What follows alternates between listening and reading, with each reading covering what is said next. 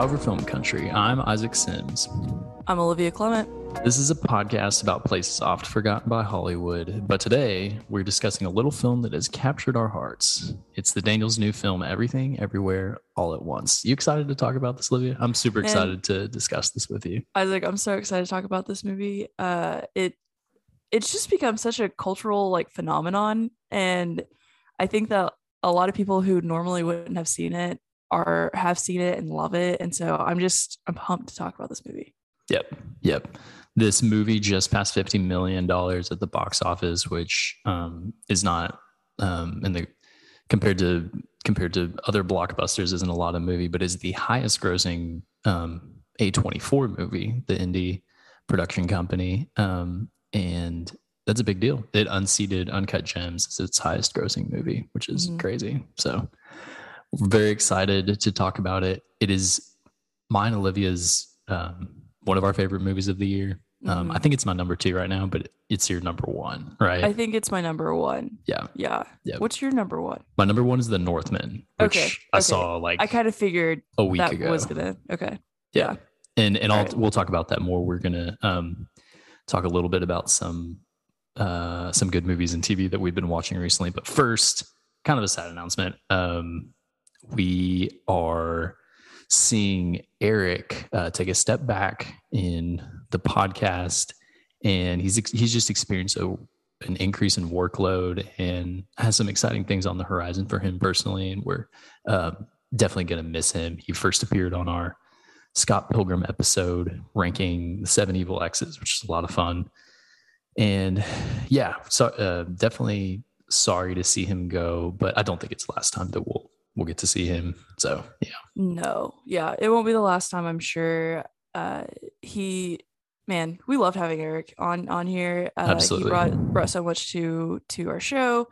He he brought you know this this love for for Asian cinema, which which I think has allowed you and me to to appreciate Asian cinema much more. He his love for her for horror has given me at least an appreciation for it, even if if I'm not gonna go out of my way to watch horror.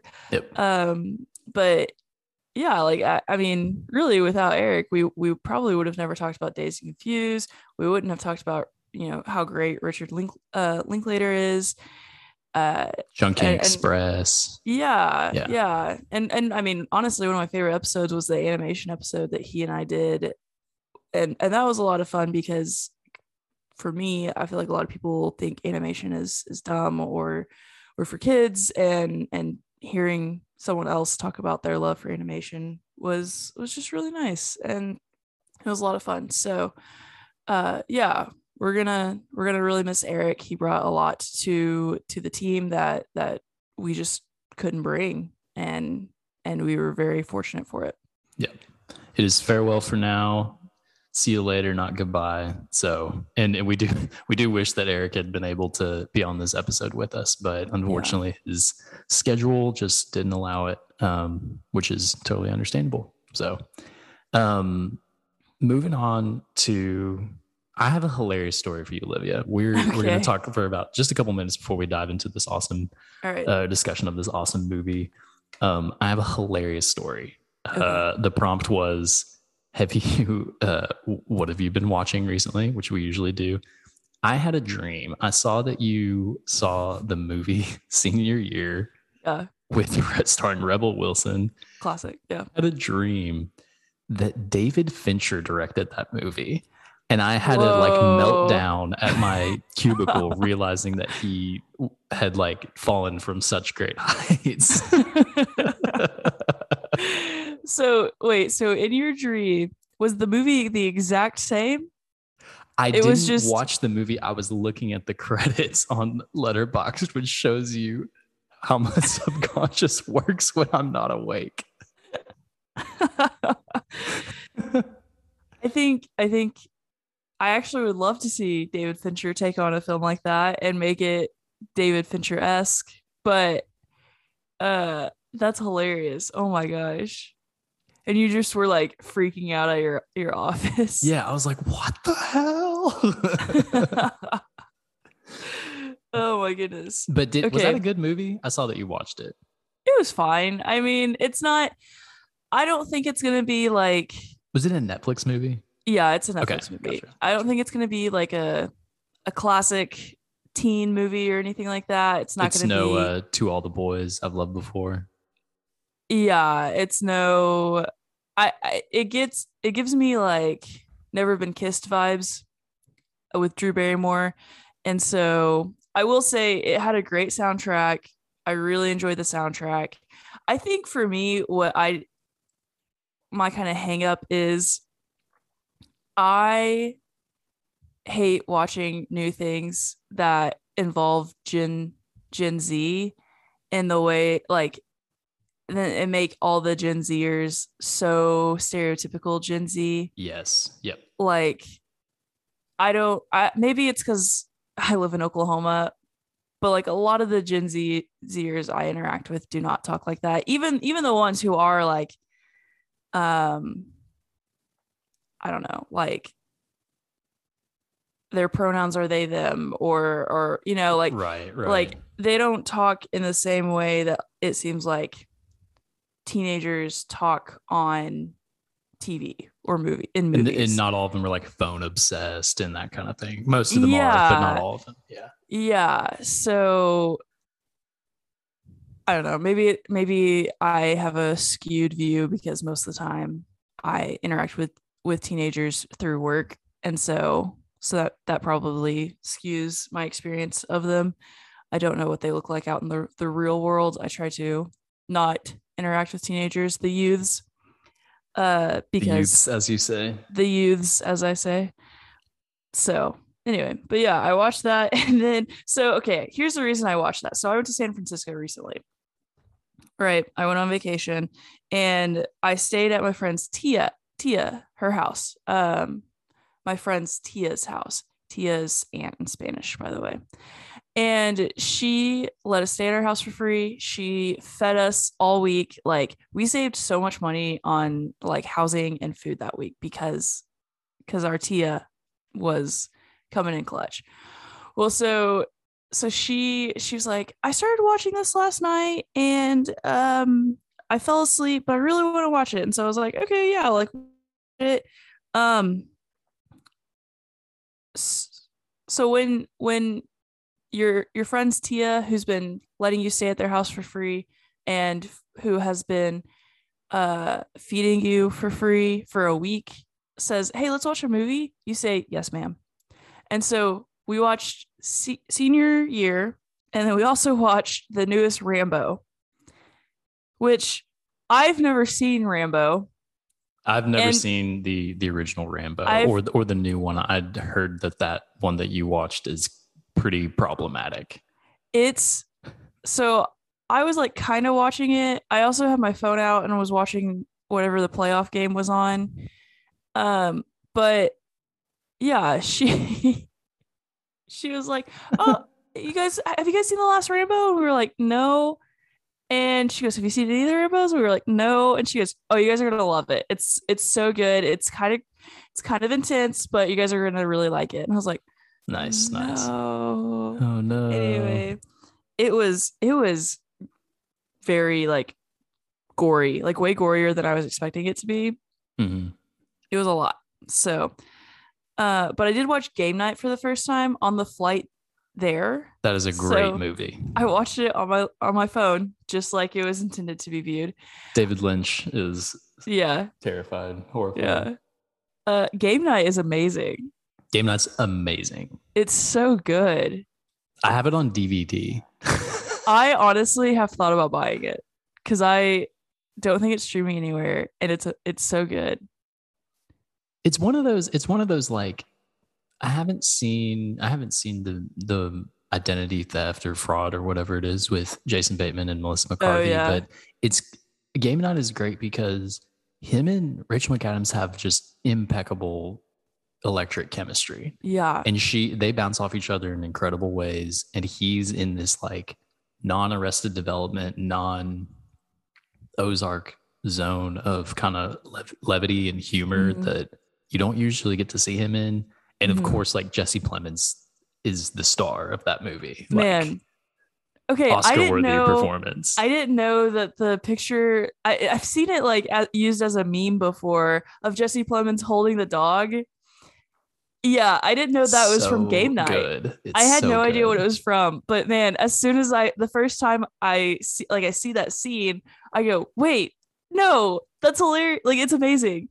Um, Plemons got memed. Plemons got meme. Yep. Man, he's everyone in it is so good. I mean, uh Kyle Chandler is in it. Uh Lamorne Morris from New Girl, who plays Winston, he's in it. He's so good.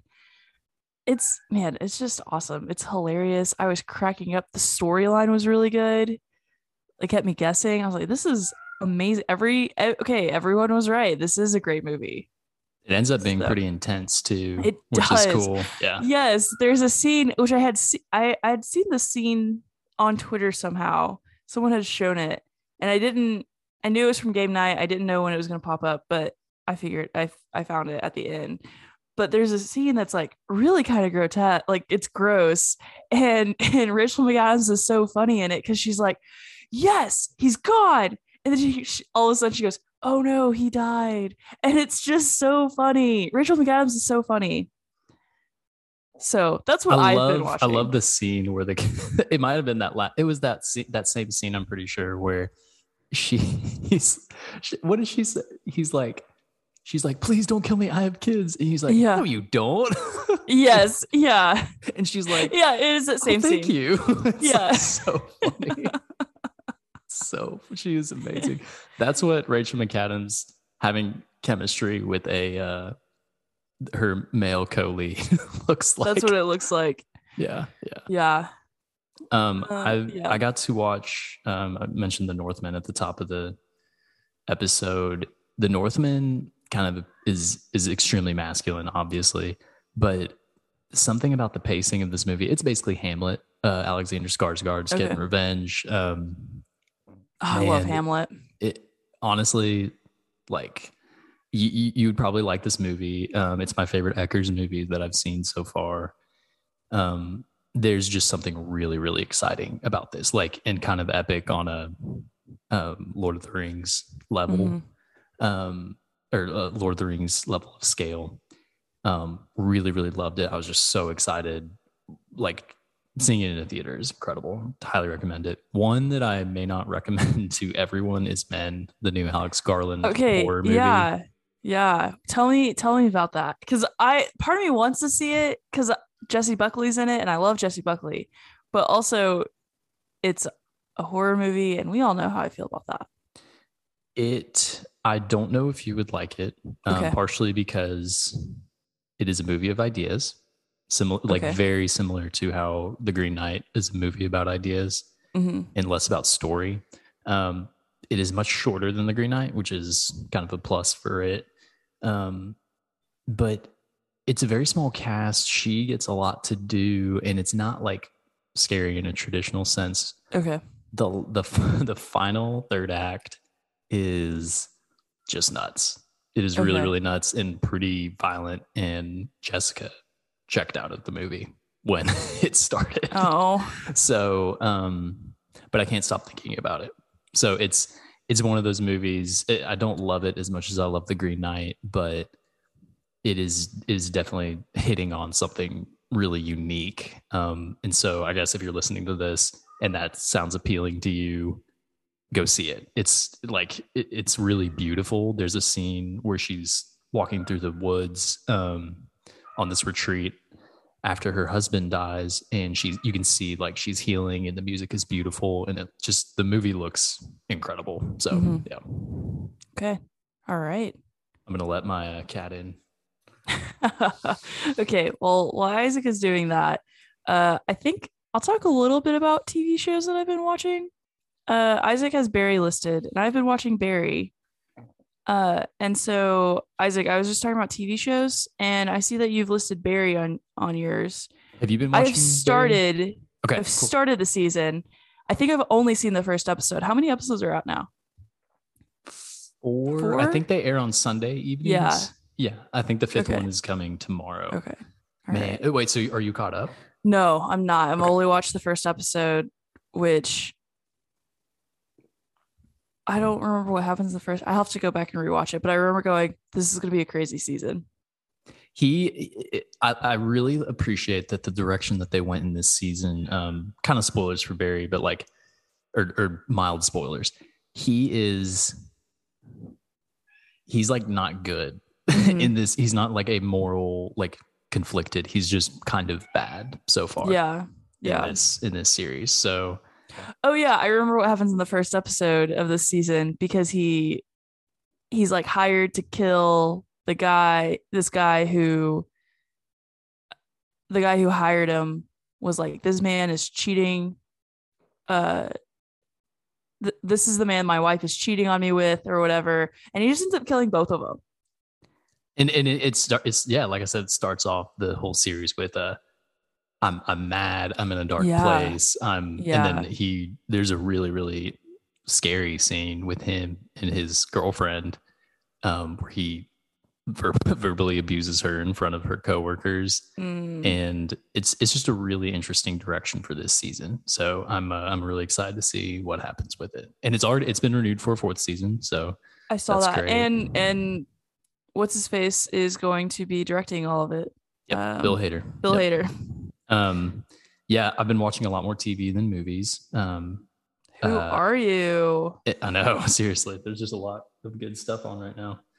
Um, Under the Banner of Heaven is a Andrew Garfield um crime movie that's based on a book by Jon Krakauer, and it's um it's a it's based on true events in um of a murder in a city outside Salt Lake City, and it's really good. There's very heavy um, exploration of the Mormon Church and the Mormon faith, and we are going to cover it at the beginning of June. Um, so you, you've committed to to watch watch the series with me, and instead of doing an episode by episode, we're going to do, which I think is how we're going to cover TV from now on. We're going to cover the Yeah. finale um, Yeah. and, and the entire series as a whole, Yeah, be really fun. I think that's probably best for us because uh none of the series we're fall like we're going to cover have more than like six episodes or Yep. or nine. And so if I think it'd be different if if it was kind of like traditional TV where there were like 24 episodes and we cover it at the like winter finale. But yeah, I think I think doing it at the end uh is good. Absolutely, absolutely. Which is, I believe, how we're going to cover the Obi Wan series. It's going to air Mhm. at the beginning of June, and and or, or no, it's going to No, it comes out this next week. So the Next week, okay. 27th, I think, is when it comes out. And then I don't, I think there's six episodes. So, Yep. so what, mid June, late June? Yep. Yeah. So we'll, we'll yeah, end of June, I think, is when the finale airs. So we'll have an episode on Kenobi then. Super interested to see what they do with that. Um, Atlanta just had its final episode of the third season yesterday, which is one of my favorite things on TV right now. Go watch that. Um, Olivia, do you have any other recommendations before we jump into everything everywhere? No, I, I just want us to start talking about it. Let's I would it. like for us to do that. Let's do it. Do you want to read the synopsis and kick off this discussion? Yeah. So, so everything everywhere all at once is about an aging Chinese immigrant who is swept up in an insane adventure where she alone can save what's important to her by connecting with all the lives she could have led in other universes. So, so it stars Michelle Yeoh as as the aging immigrant, um, and and then Ke Huy Quan, I think it's Ki Hee Kwan. He Kwan, Yep. Yeah. uh, as her husband, and then who plays her daughter? Stephanie Hsu.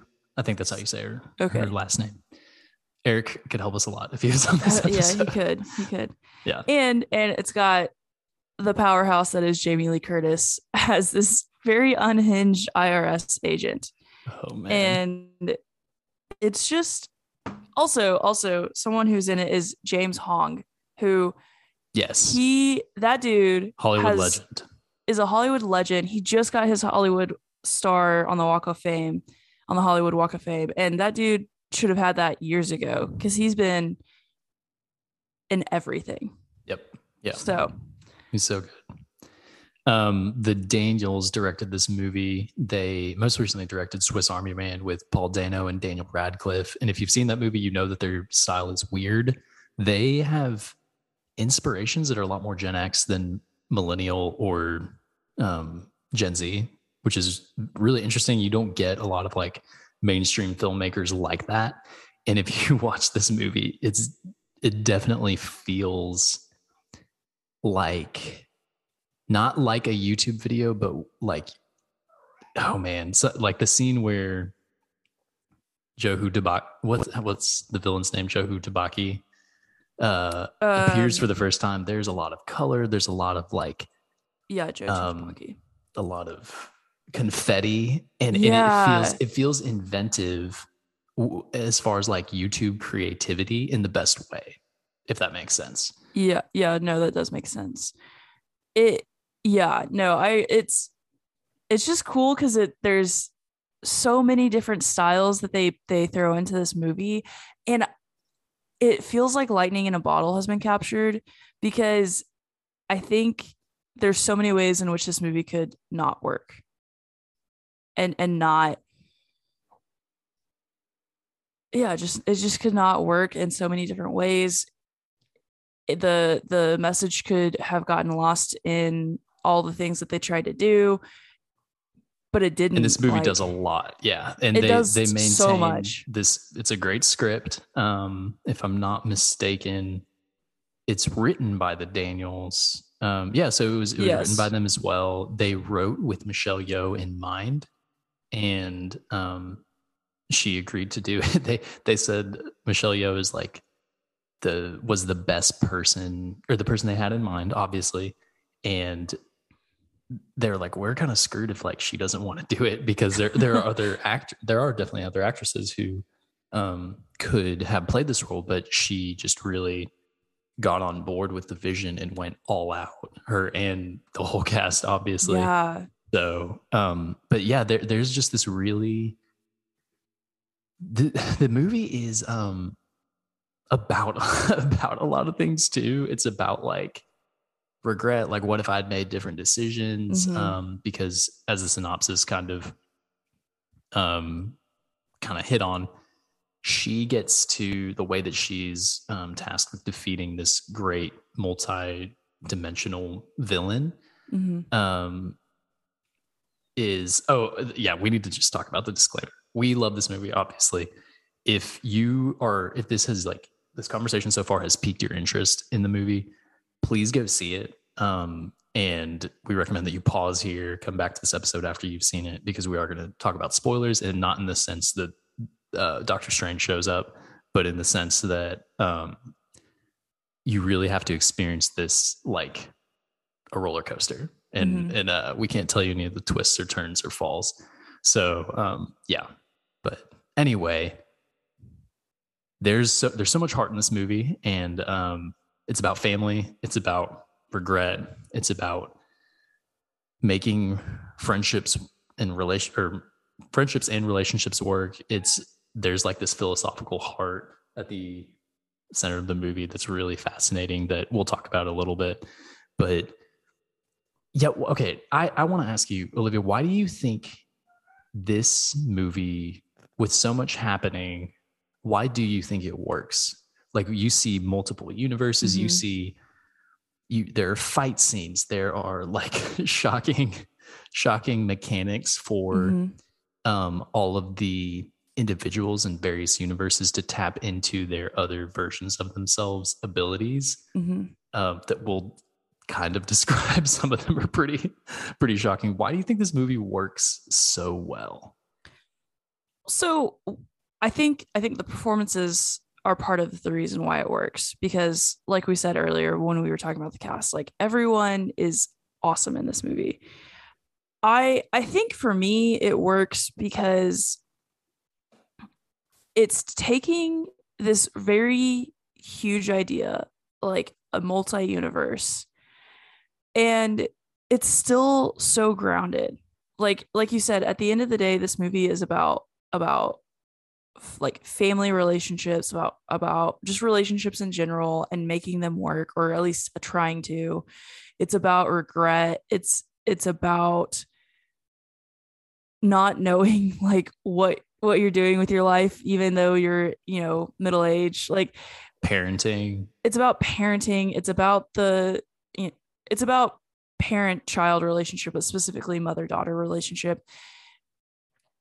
And eh, I've seen where people have compared it already to Doctor Strange because it's that's you know about a multiverse as well. But I I think like what what we didn't see with Doctor Strange is it's not like it just feels so like gra- not grounded in any way and this right. feels very grounded and, and, i like doctor strange i i you know we talked about it already i don't want to like compare apples and oranges here um that's just kind of what I've seen online, like on Twitter and stuff, is that comparison. But it, yeah, for me, I think it works because it's it's so human at the end of the day in a way that I I don't think we see with mainstream blockbusters at this point. Yes, absolutely. And and I think the uh, uh, man, I just yeah, I just have so many thoughts because the Daniels, you know, I'm thinking about it from the background in which they learned to make movies. Mm-hmm. Um, was what? V- very much like, oh yeah, they. So yeah, we didn't even uh, we haven't mentioned this yet. I think I believe like in in the professional uh, climate where they cut their teeth was music videos. They got to make yeah. some really inventive music videos for Foster the People, Manchester Orchestra, Tenacious D, The Shins, Lil Jon, like uh, yeah, create really good, really good music videos and where they got to do like like we said, like more YouTube sort of creativity. Mm-hmm. They in an interview, um, both of them said, you know, we like movies, but our inspirations come from more from video games. And and that's just a really in, in this movie this movie is example A of why like inspiration can come from anywhere. Inspiration mm-hmm. doesn't have to come from Citizen Kane or The Third Man or like, you know, like classic cinema. It can come from anything. And for that, for them, it was, you know, obviously this movie has a great soundtrack. Son Lux does the soundtrack.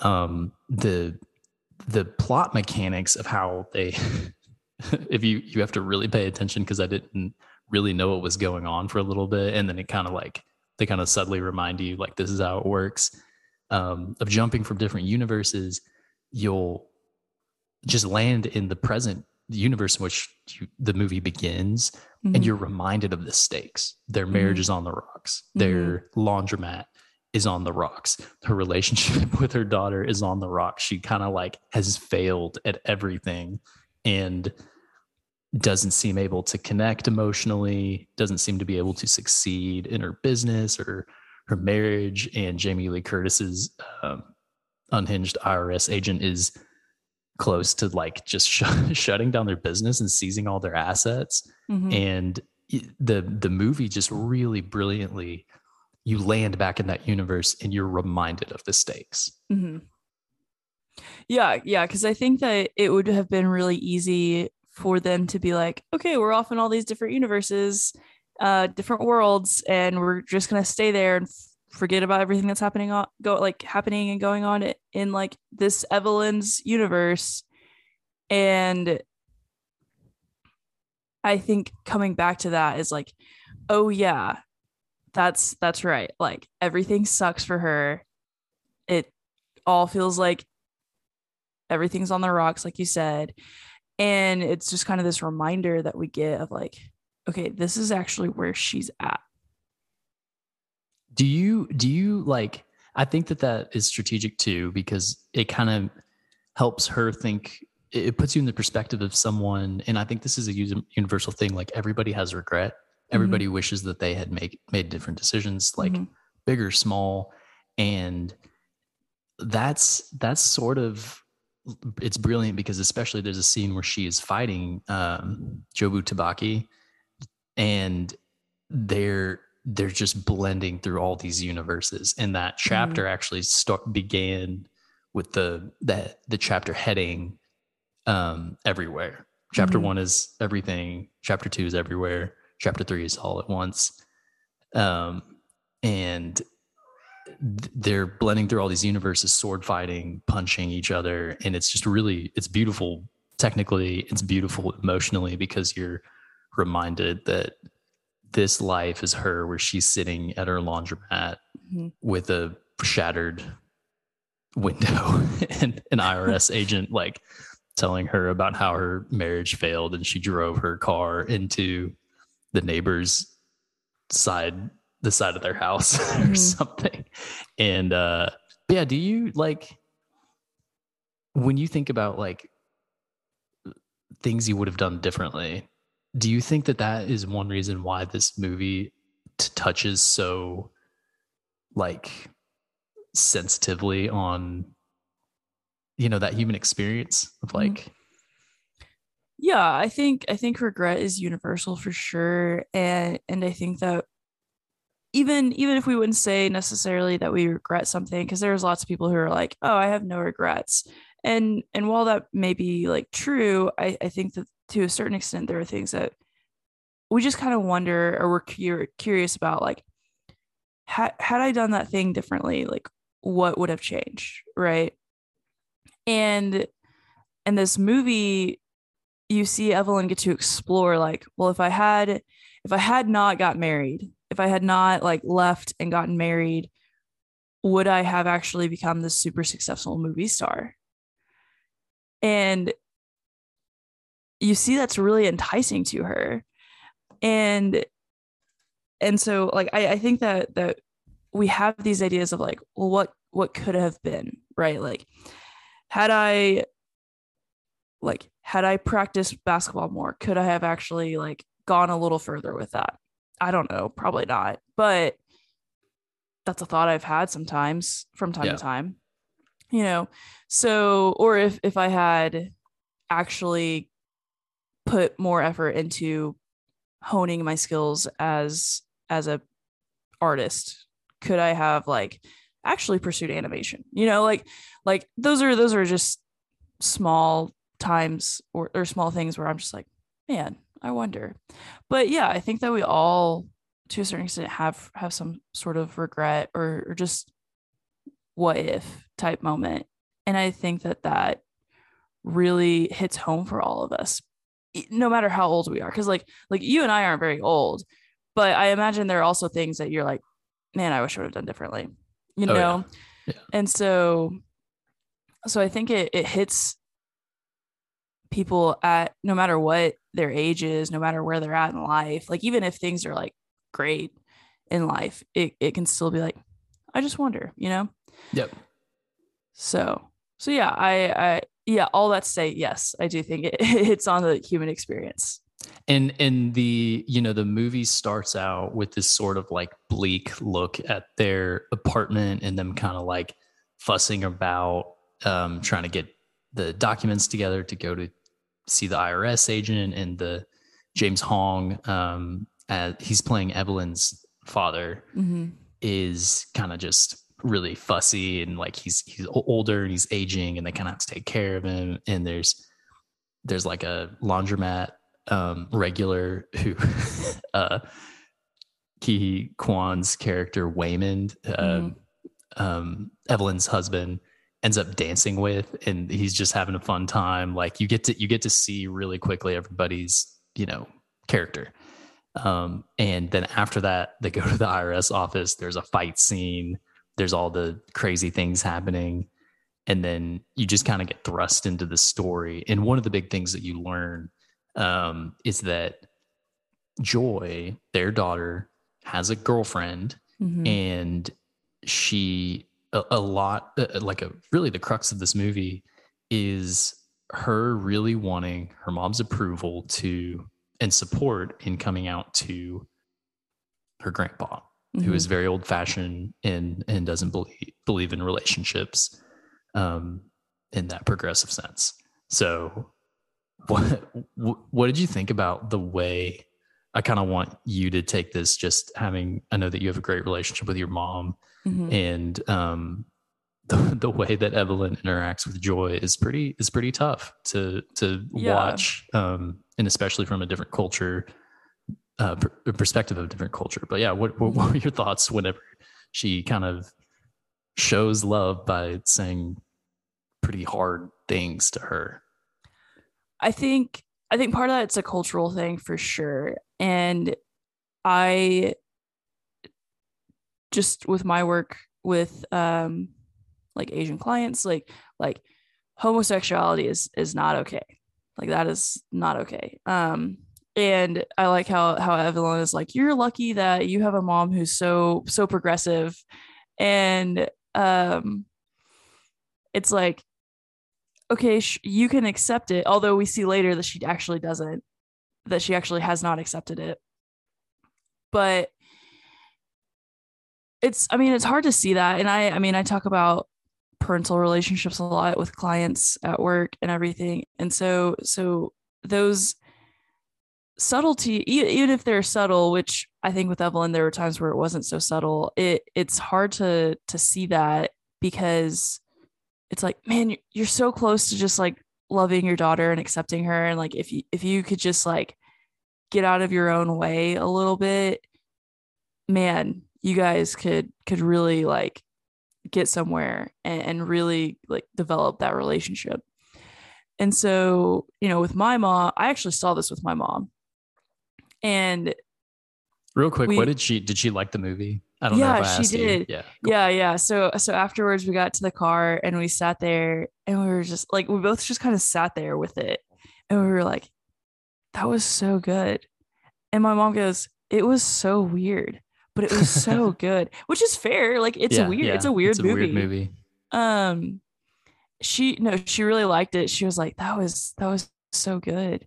And we talked about the acting and and how good Michelle Yeoh was my mom loves Jamie Lee Curtis so she was like of course Jamie Lee Curtis was so good uh so yeah but yeah this was a this and I knew I knew that the only thing I really knew about this movie was the mother daughter aspect of it and I didn't know like really why the mother daughter aspect was like so or theme was so important until of course I watched it. But yeah, it was it, what a movie to watch with your mom. Yeah, But yeah, I, mean, I don't know. Going back to your question of kind of like um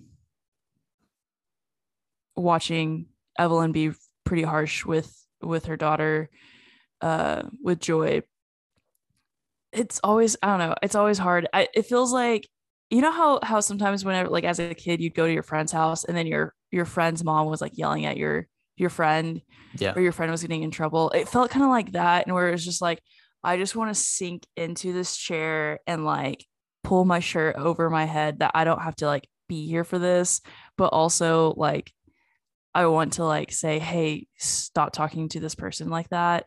Hmm but it to to Evelyn's def, like defense I I think one she couldn't accept her daughter's sexuality and so that's why she didn't want to tell her father about Joy's sexuality but also like be and this is something we haven't really talked about this is also about Evelyn's relationship with her father Yeah. yeah.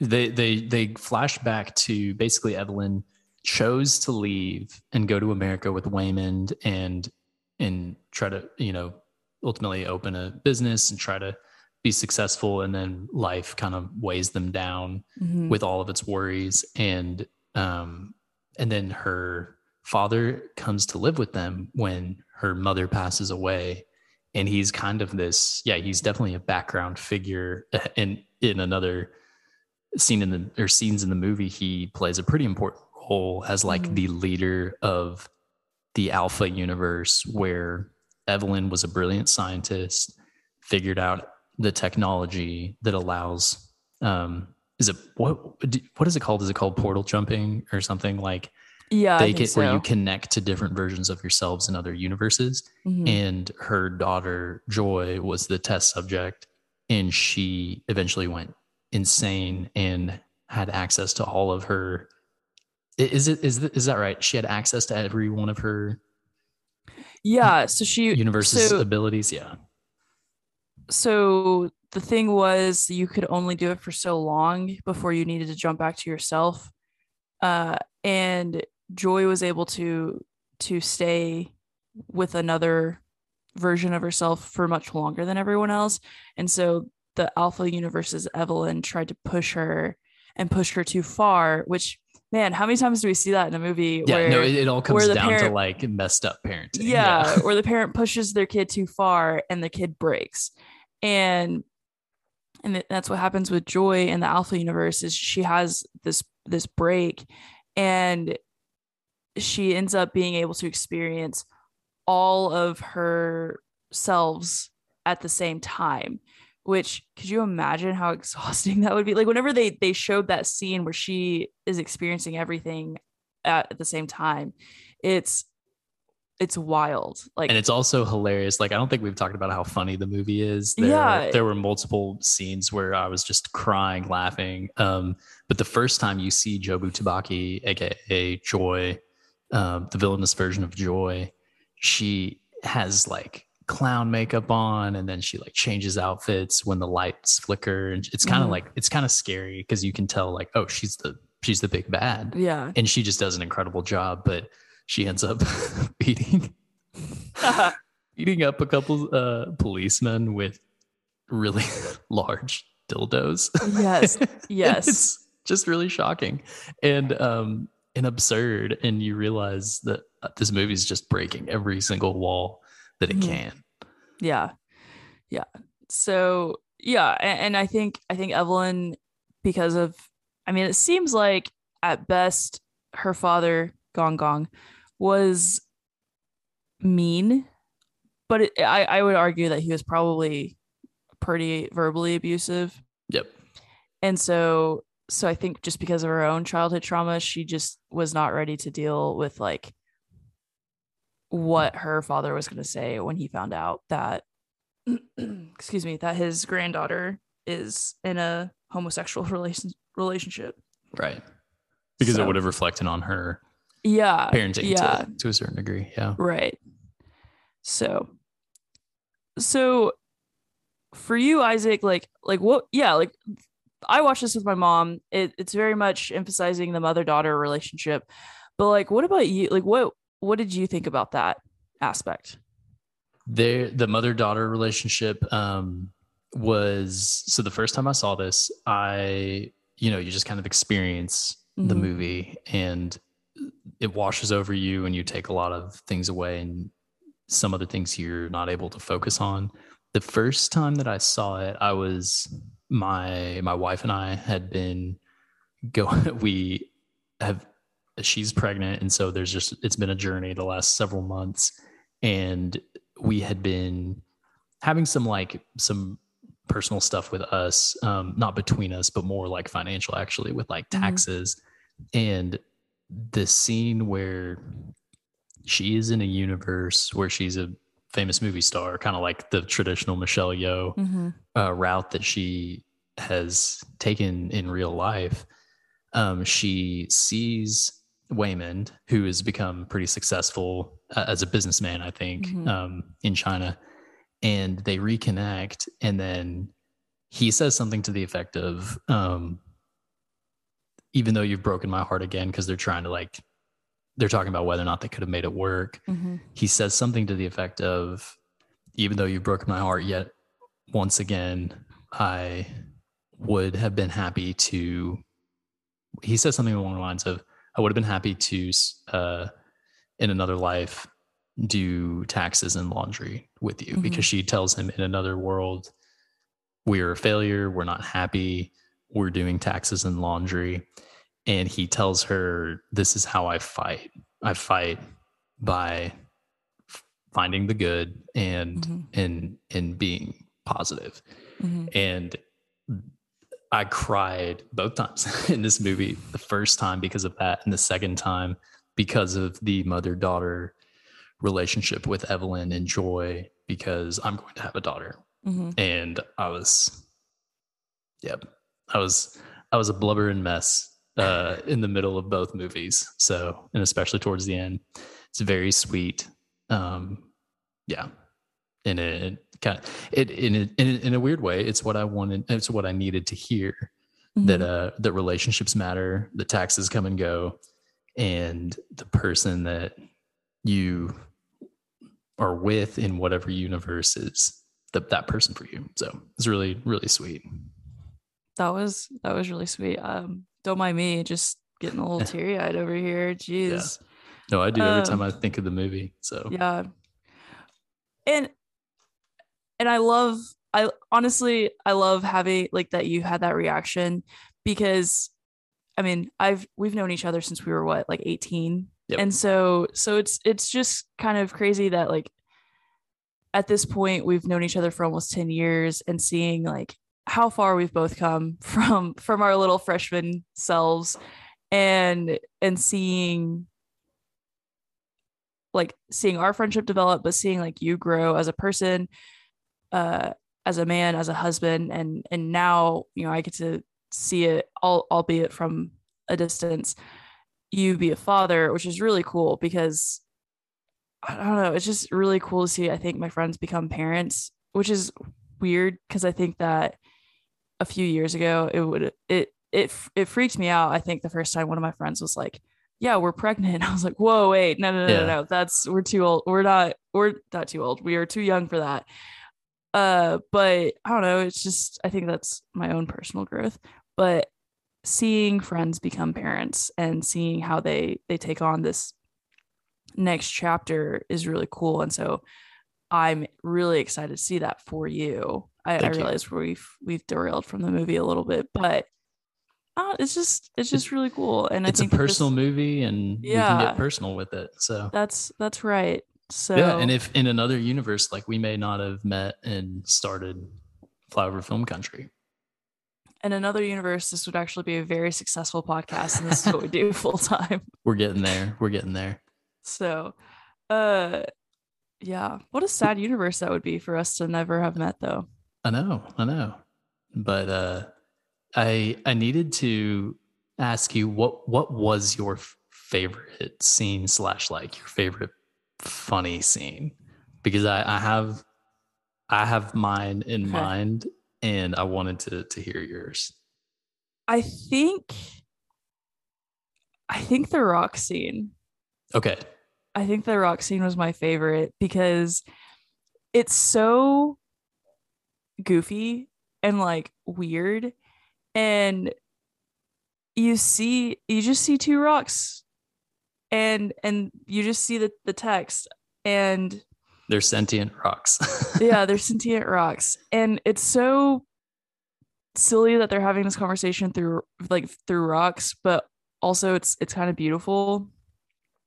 And joy says i come here to get away from everything yeah. and they just they're just sitting there and you sense that you're like oh my gosh i feel like so much more calm because it's like kind of on a mountain top and you're looking Uh-huh. at some mountains and valley and it's beautiful. It's beautiful yeah and it is it is calm. It's probably the the most chill the movie is the entire time and and so i think like that that was purposeful because it's coming off of if i remember correctly it's coming off of like just crazy scenes they're going through different universes and then it just stops right there. Yep And for so- about five minutes i think. Yeah so so you pause with them and and you feel this sense of like i can breathe now. And and it, i think that's just kind of a, a glimpse of what joy has experienced as she's been going through all of this. And it's funny but it's also like so heartwarming i guess is i think the best word for it because you see evelyn really make an effort and and really try to to understand her daughter and they're in rock form. It's it's just this Yeah. beautiful like combination of of funny and kind of silly while also being s- so just such an attempt to to like reach across the aisle in a sense and and try yes to yeah. try to like understand this person who's so different from you that you have such a hard time understanding. And, and that's really hard and i think it, it's it's for a lot of parents it's just easier to be like whatever like this is just the relationship we have and be done with it. And i think that's kind of where evelyn was but through this whole thing she she realizes i don't i don't want this. Clearly that has like led to my daughter being in another universe being this this like evil person and like i don't want that for my relationship with my my joy Yeah. and so Real quick, yeah. random question: Who would win in a fight, Jobu Tupaki or Scarlet Witch? Ooh. Ooh, that's a good question. I I don't know because they're both I so think they, they kind of yeah they kind of like they don't do cosmic magical power in everything everywhere. It's more just like martial art. Like it's a little bit more grounded, even though it's like Mhm. fantastical sci-fi universe jumping. But you get the sense that she can mess with people's minds and stuff like that. So I kind of think, I yeah, I I think that Jo Jobu Tupaki would be able to like throw Scarlet Witch off by like switching universes. Like that one scene that she has with Evelyn where they every time they like have contact, it switches to a different universe. Like Yep. I think that she could do that with Scarlet Witch and that would really mess up Scarlet Witch. But I think that Scarlet Witch would be able to like eventually somehow like counter yeah, blow her up. Uh but that would be such a such a cool fight, I think. Yeah.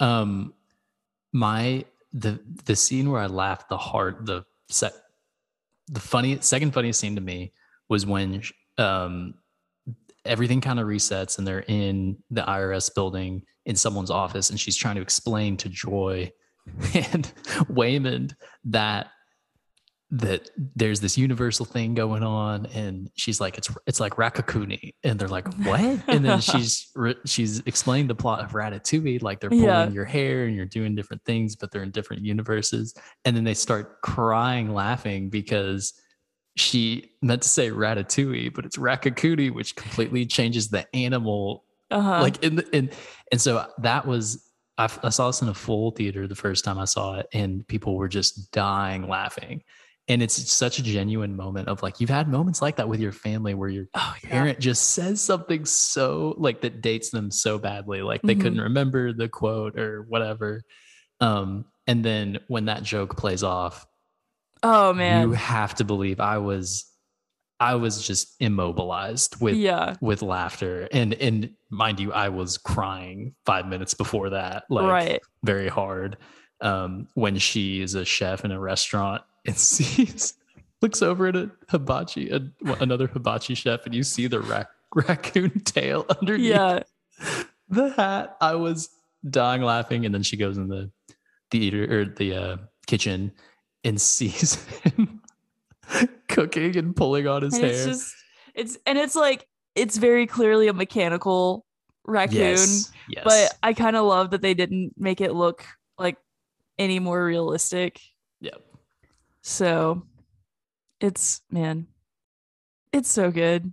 it's so good and i and i have to i just have to point out that the the song that's playing is is it's like this little uh now we're cooking and it's Son Lux got with um dang what's his name he did the the toy story or he got with brandy newman Oh, Randy Newman. and so that whole song is on Spotify. It's like two minutes long. It's like now we're cooking. Nothing strange about two humans making a gravy. and and she they turn around and the raccoon's like clearly not as like friendly as Remy from Ratatouille. And yeah. goes, She's seen too much. We need to get rid of her.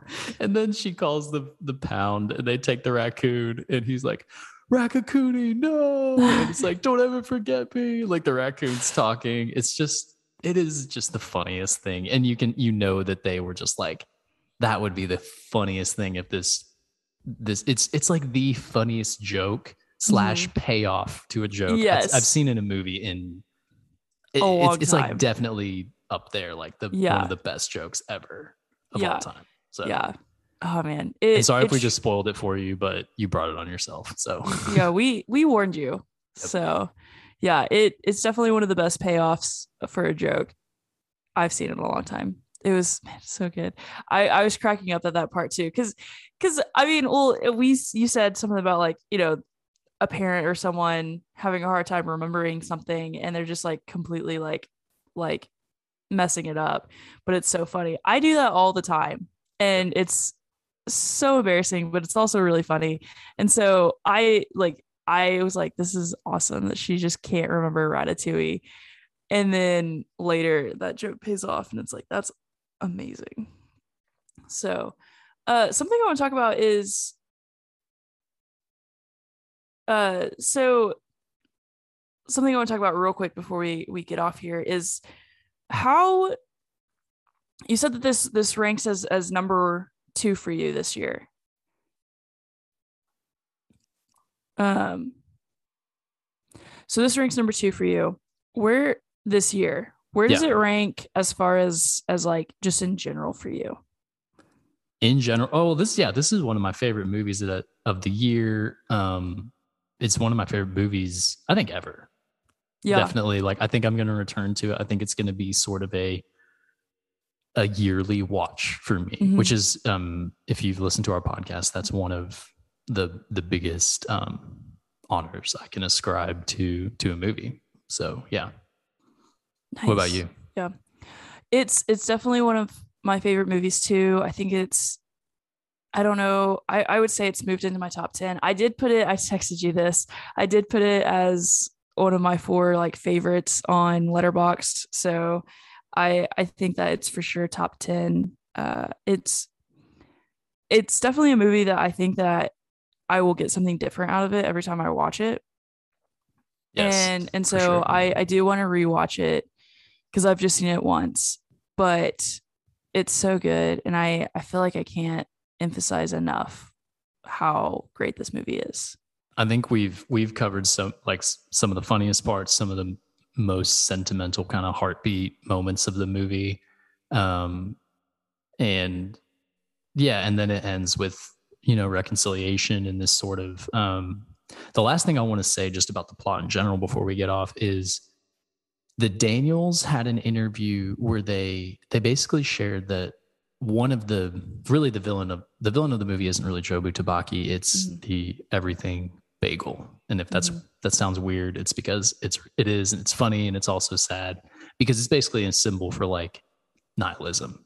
Nothing matters. So mm-hmm. I'm going to just destroy everything. Mm-hmm. And the point that they made, which I disagree with um, at the end of the day, but I think is really interesting is that the movie kind of ends on this sort of like positive nihilism note. Like you have your family, you have a hand that's been dealt to you, and it's your responsibility to kind of make of it what you will. Mm-hmm. Um, but also, if nothing matters, then why not be kind? Why not be benevolent? Why not be the the best person that you can be, and the best mom and the best husband, that sort of thing? Um, and that's really the the role that waymond plays in mm-hmm. this movie. He is the, the sort of like constant reminder to her that like the glass is half full. We have, you know, they don't say that, but like that's how I say it, is like I've been blessed with a lot.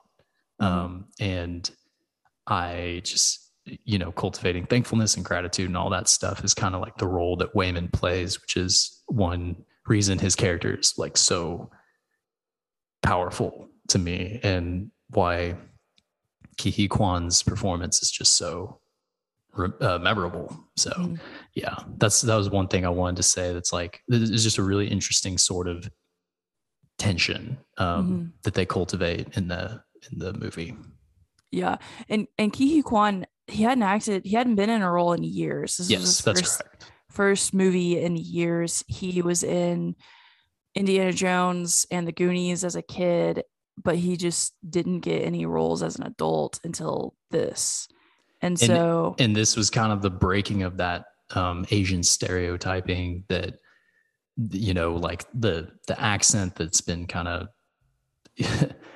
uh, portrayed in a negative mm-hmm. way and in a very like stereotyping way yeah. um in this movie just makes wonderful wonderful use of him so yeah yeah yeah he's he's fantastic uh and and yeah like i i think that you raise a good point. Like if if nothing matters, then why not be, you know, the best parent you can be, the best friend you can be? Like, why not? And I don't know. I think part of that is just like who we are as, as people, Yep. uh, and probably our own belief systems at play there. But yeah, because I think it's really easy to get bogged down by by everything. It's really really easy to just be be like, well, I'm gonna give up and not care. I think it takes a lot of effort to to care to Yeah, push through, Absolutely. and it's really hard. It is hard, but it's it's good. And that movie kind of reminds you of that, which is why I think it's it should be essential viewing for anyone who loves movies. So Yeah, you have any final thoughts about everything everywhere? go see it. It's amazing. Agreed. That's, that's my final thought. Mine too. Thank you so much for listening. If you like this podcast at all, please rate it on whatever service you use, especially um, if you listen on Spotify and Apple Podcast. Um, those five star ratings really help us out. So please do that. Um, take the time to do that. Our music is by Corden Jocks. Our artwork is by Macy Lummis. Our next episode is going to be Everybody Wants Some. Richard Linklater's hilarious college baseball period piece. Um, that was an absolute blast to film or to record. And that's going to be Eric's last episode with us. Mhm. Um, so we'll get to say farewell to him um, with that. That'll be coming next week. We're going to cover Under the Banner of Heaven at the beginning of June. We're going to cover Obi Wan at the end of June. And next weekend, we're going to cover Top Gun. So we are really, really excited about that. Yes. Sorry, I zoned out for a second. uh, I I think I just heard Top Gun and I just immediately thought of the the, the beach Take volleyball scene. away. Oh yeah, no, that's And- yeah. I would zone out too if I was. Yeah, that's that. just what I was thinking about. Uh, so Yep. anyway, all right, Goose. All right, Mav. We'll talk to you later. Goodbye.